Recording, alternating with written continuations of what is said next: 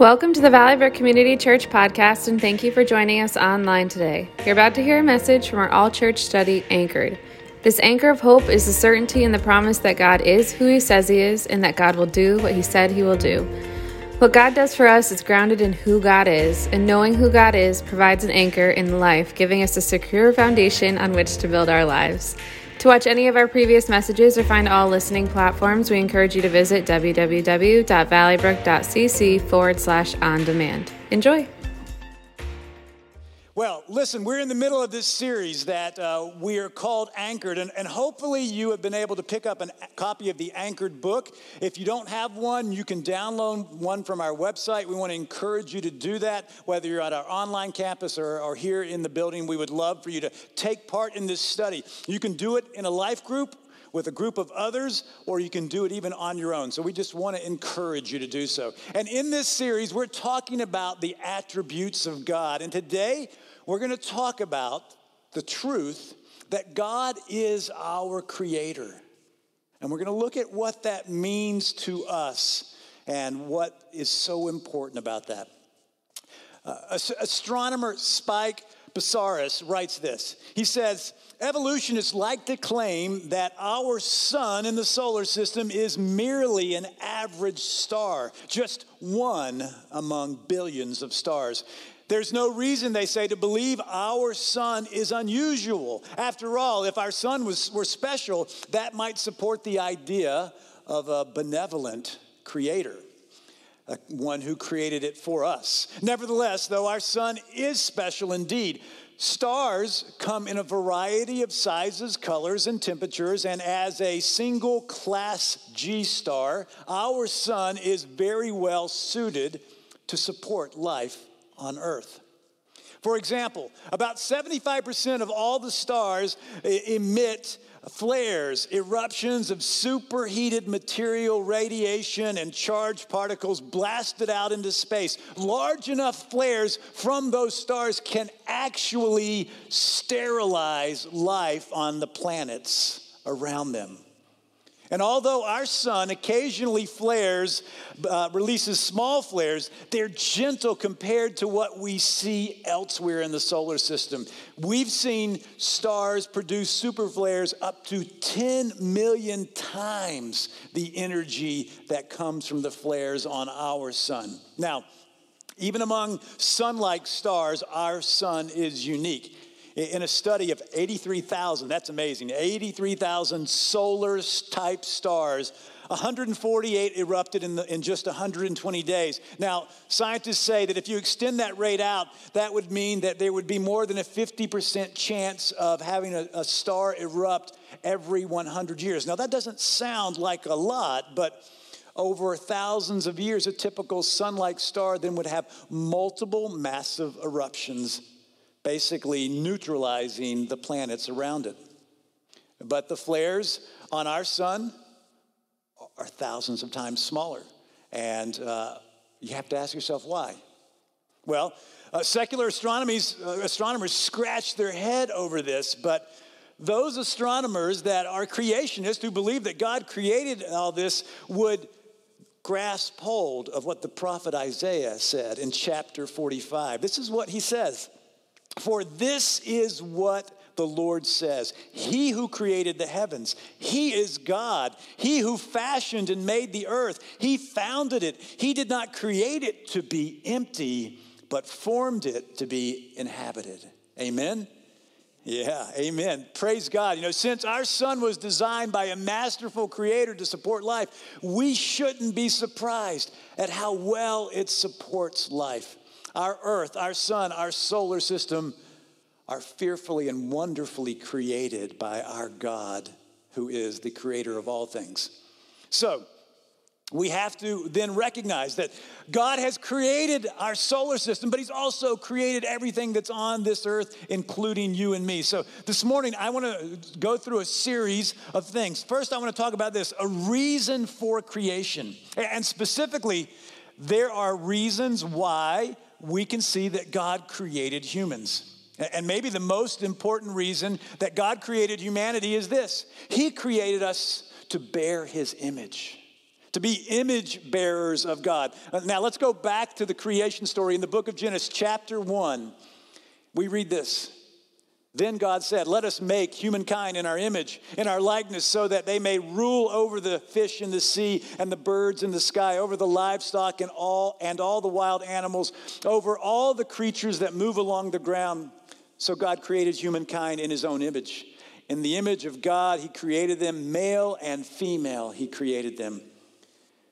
So you and I were created in the image of God. Not, not that God has a physical body, because the body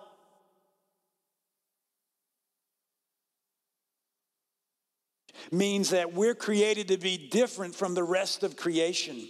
God made humans different from animals. And we see that in the fact that He gave us authority over all of the animals that He created. We see that He created us with an intellect and He gave us the freedom to choose. Now, for instance, think about this. In the story of creation, you are free to eat from any tree in the garden, God says, but you must not eat from the tree of the knowledge of good and evil, for when you eat from it, you will certainly die. Now, notice that. God says you must not eat from it. But we understand then there is a choice to obey the command or, or disobey God, God and his command about this. Think about that. God has given us the ability to choose. Being made in the image of God means that we've been given that freedom, that autonomy. We also recognize that God created us different than the animals because he gives us a conscience. We, we can understand what's right and wrong but then we also have that freedom, again, to choose what is right or wrong. We also recognize that God created us as social beings, people who were created to be in relationship with others, like we see that God is also in relationship with others. I, I, always marvel when I read those passages, those verses that I, we just read from Genesis chapter 1, because when you read them, you may have noticed it it uses the first person plural pronouns. God says, Let us make humankind in our, in our image. Those first person plural pronouns. So we say, well, who is God in relationship? What is, who's he talking about? It? We understand that he's talking about the Trinity God the Father, God the Son, God the Holy Spirit. God is relational. So God created us to be in relationship with one another and also with him. Yeah, yeah, praise God. God's most important reason for creating us is to be his image bearers. But he also created us for other reasons. For instance, he created us to be caretakers. In the story of creation, in chapter 2, we read this that God wrote uh, said these things. He said, "The Lord God took the man and put him in the garden of Eden. Why? To work it and to take care of it." Now, I'm not going to say anything more about that right now. I'll come back to it later. But the big picture is this because God created us to be like Him in our mental, moral, social, and spiritual capacities, we were given the rest of creation to oversee. Now, let's focus on an important reason for our creation. We were created to be in a relationship with our Creator. Uh, sometime after the creation, when the first people were living on the earth, we see God pursuing a relationship with humans. And this is what we read. This is in the third chapter of Genesis. And uh, as we read this, this is what it says Then the man and his wife heard the sound of the Lord God as he was walking in the garden in the cool of the day, and they hid from the Lord God among the trees of the garden. But the Lord God called to the man, where are you? Now, I, I think we all immediately think, well, this is because they're disobedient. They, they have eaten from the tree that they were told not to eat from. But, but what it also tells us is God pursues humankind. God wants to be in a relationship with them. God chooses them. He wants that relationship, and they're hiding from Him. We know the reason why they're hiding. They've been disobedient. And the consequence for their disobedience is that they're banished from that garden and the immediate presence of God. But what does the rest of Scripture demonstrate to us? That God is on a continual pursuit of every single person, every single human being. He is continually pursuing his wayward creation. Now, God wants to be in a relationship with each and every one of us. He, he made the ultimate decision to make a way for each of us to know Him relationally once and for all. And the Apostle Paul describes this. I'm just going to read a short section of the first chapter of the book of Colossians that, that Paul wrote to the church in Colossae. But listen to what he says. Once you were alienated from God and were enemies in your minds because of your evil behavior, but now He has reconciled you by Christ's physical body through death to present you holy in His sight, without blemish and free from accusation. If you continue in your faith, established and firm, and do not move from the hope held out in the gospel. That's a powerful passage. In sending Jesus, the Son of God, to earth, God the Father shows us that He will do whatever it takes to be in a relationship with each and every single human on this planet. He sacrificed His Son to pay the price for our sinful obedience once and for all, that sin that separates us from God. And, and Jesus' death pays the price for that if, if we will say, Yes, I need that forgiveness for my sins. I accept Jesus' death on the cross as the payment for my sin. And it's this action on our behalf that demands that we, the creations, respond to God.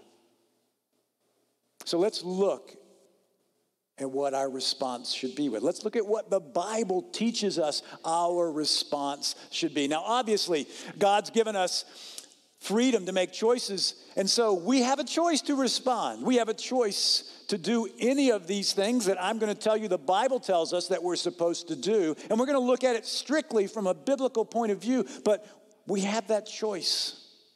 Now, my pre supposition is that we're all going to say yes to every one of these choices, but I will tell you, it is your choice. And I encourage you, as unique individual creations of God, to respond yes to each one of these choices. Let's look at the first one. Our first response should be to respond with faith in our Creator.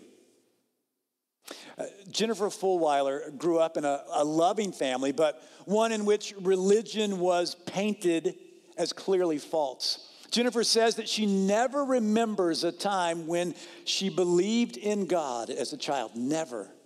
Raised on a diet of science, reason, and evidence based rational thought, her bedtime reading with her father was Carl Sagan's astronomy book, Cosmos. From a young age, she knew that the world ran according to a well established set of natural laws and that science was the de facto way of understanding everything. Jennifer remained, she writes, a happy atheist as an adult until the early years of her marriage. And it was shortly after the birth of her first child, she said uh, she experienced a dramatic shift in her thinking, and she understood that the God of the universe and the God of creation could actually bring together both creation and science. And this is what she wrote. She said, I, I looked down and I thought, as I looked at my first child, what is this baby? She says, and I thought, well, from a pure atheist, point of view, from a pure atheist and materialistic perspective, he's just a randomly evolved collection of chemical reactions. And I realized if that's true, then all the love that I feel for him is nothing more than a chemical reaction in my brain. And she said, I looked down at my child and I thought, that's not true. That is not the truth. This is more than a chemical reaction. And so at, at that moment, she had a turning point in her life, one in which she would, she would eventually turn to Christ as her Savior. Something had clicked in her mind. She understood the scientific explanations, but she also knew that there was something more, something greater out there. And it was the God of the universe who created everything, including science. And she understood that this God loved her and had created that child. And she understood that love for a first time. And she put her trust in Jesus and became a follower of him. As a follower of Jesus himself, the Apostle John was inspired by the Holy Spirit. He wrote the gospel that has his name, and in it, he explains how our Creator wants every single human being on the earth to make a decision to believe in him. So let me start. This is from Gospel of John, chapter 1. In the beginning was the Word, and the Word was with God, and the Word was God. He was with God in the beginning. Through him, all things were made. Without him, nothing was made that has been made. In him was life. And that life was the light of all humankind. The light shines in the darkness, and the darkness has not overcome it. The true light that gives light to everyone was coming into the world. He was in the world, and though the world was made through him, the world did not recognize him. He came to that which was his own, but his own did not receive him. Yet to all who did receive him, to those who believed in his name, he gave the right to become children of God. Now, there's an important understanding here. You don't become a, ch- a child of God just by being born and coming into the world. God creates all of us. God knits every single human being together in their mother's womb. The Bible tells us that. But becoming a child of God happens when we believe in Jesus. And believing in Him is not just intellectual assent, okay? It's not just saying, oh, yeah, I believe in Him, like I believe that my car is going to start when I turn the key. It's more than intellectual assent. It's saying, I believe in him and I'm going to follow him. And so, in the Gospel of John, we read this that those who did receive Jesus, who believed in him and who followed in him, he gave the right to become children of God. So, believing in Jesus means following him and that's the first way that, that God wants every single person on this earth to respond to their Creator. Here's the second way He wants us to respond He wants us to worship the Creator.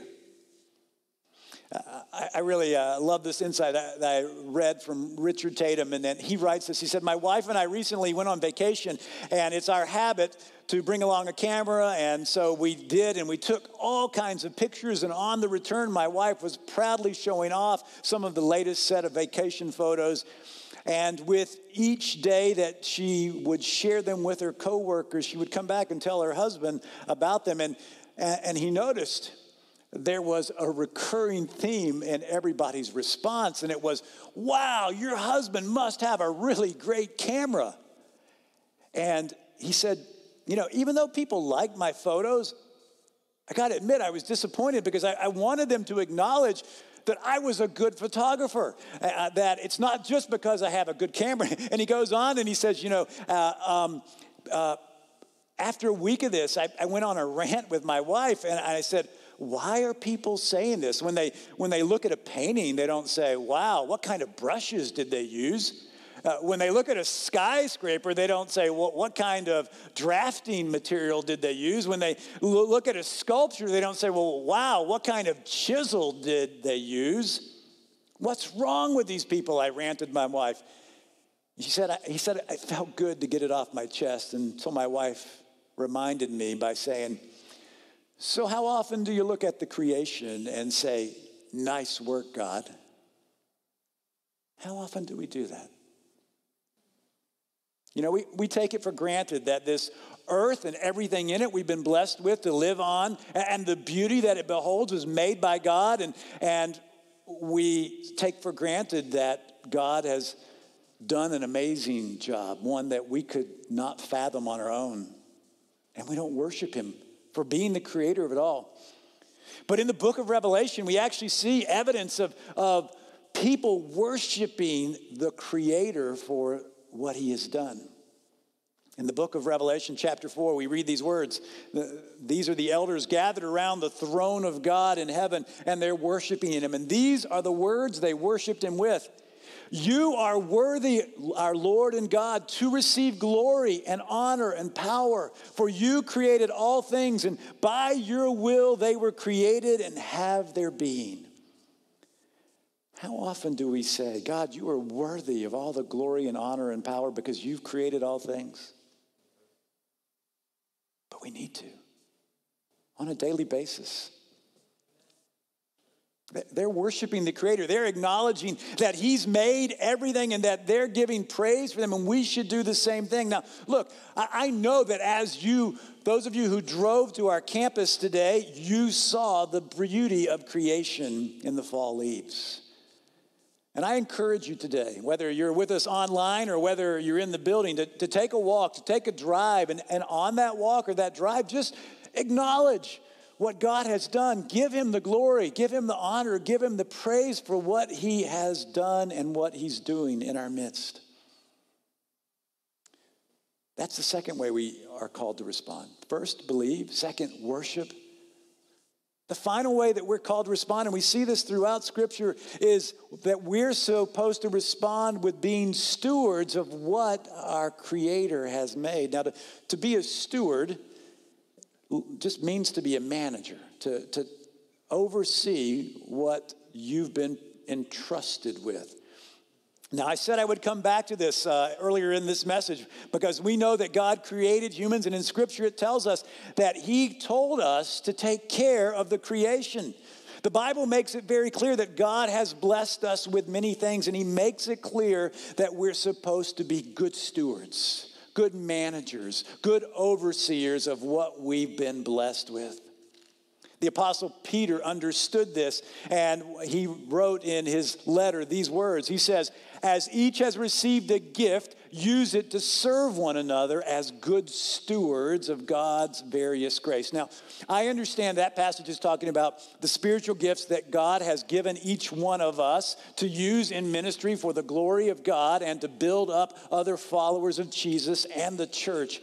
But we can extrapolate from that that, that if God has given us good gifts, and we also read that in Scripture that every good gift comes down from heaven from our Father, that we need to recognize that and, and take care of what He's given us. We're not stretching things to understand that. We understand that He's given us that. We see that command in the book of Genesis. Now, this stewardship obviously means taking care of the environment, but it also means taking care of animals and humans and relationships and, and everything else that we've been blessed with and that God has created. I appreciate the words of, of Jonathan Merritt.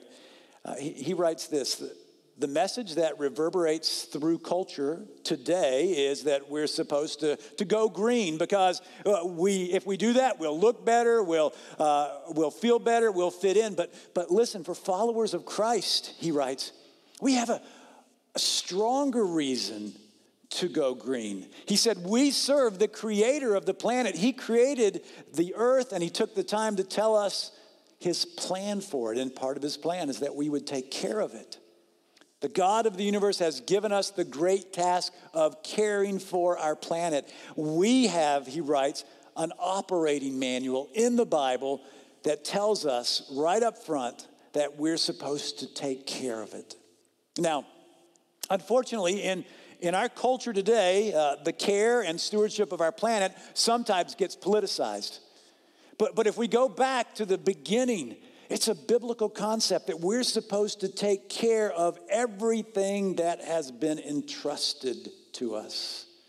Everything. The things that we possess as that we would say our own, but let's be honest, they're only ours while we're on this earth but the other things that he's commanded us to take care of from the very beginning of time. The care and stewardship of our planet and everything in it is a biblical issue. So, as followers of Christ, our stewardship of the creation has been put in our hands, and it's a response that we're supposed to give to our Creator. We're supposed to believe in Him, to worship Him, and take care of what He's entrusted to us. So, if you're a follower of Jesus, how will you respond to Him? How will you respond to His command to believe in Him, to worship Him, and to take care of what He's given you? You know, in, as we study the attributes of God in this series, we see that God is who He says He is and that God will do what He says He will do. And, and that's the hope that we are anchored in our faith that, that God is who He says He is and He'll do what He says He will do. And then He asks for us to respond. So we need to respond. We need to take care of what He's placed into our hands into our lives. We also need to respond by worshiping the one that has created everything around us. Take time to pay attention to it.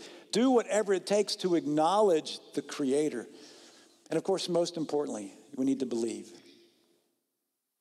So I want to move into a time of prayer. And in this prayer time, if you've never decided to believe in and follow Jesus, or maybe you've just given intellectual assent to believing in Jesus, but you've actually not put your life behind following him, I want you to do that today. I'm going to invite the worship team to come up and get ready for our closing song. But, but as I go into this prayer time, I want all of us to, to consciously think about this. So I'm going to start off, quite honestly, with a prayer of confession that we haven't believed, we haven't worshiped, we haven't taken care of what we've been given. And that will be a time for us all to say, Yes, Lord, we, we repent. And then I'm going to move into a time of praise, but I'm also going to give anyone who wants the opportunity to respond in faith to God and begin following Him today. So, wherever you are, if you would, bow your heads and let's pray. God, as we look at the attribute that you are creator, we have to confess that we have not always honored you. We have not responded to you as the word tells us to respond. We have not taken care of what you've entrusted to us. We have not worshiped you for all that you have created. And we haven't believed and followed you like we should. So, Lord, we confess that. We repent. And we ask for your forgiveness. And Lord, we do worship you. We worship you as the creator of all things. We worship you that you are the, the Father who gives us all good gifts, and we praise you for those good gifts. And we ask, Lord, that you would help us remember all that you have given us and that we would worship you regularly because of that. And Father, we do respond in faith and we will take care of what you've given us. And Lord, recognizing there may be somebody who's never said they believe in you and want to follow you, I want to give them the opportunity right now just to pray. So wherever you are, you can just pray these words silently back to God. God, I believe in you. I believe you sent Jesus to pay for my sins. I accept his forgiveness and I praise you that you rose, raised him from the dead. And now today, I want to believe by following him all the days of my life. And so, Lord, we praise you and give you thanks for everyone who has just prayed that prayer. We praise you that you have created us. We praise you that you have made all things. We worship you and we adore you, and we promise to follow you and take care of this creation pray this all in Jesus' name. Amen. Thank you for listening to our podcast. It is our sincere hope that it has blessed you. For more information, visit our website at www.valleybrook.cc.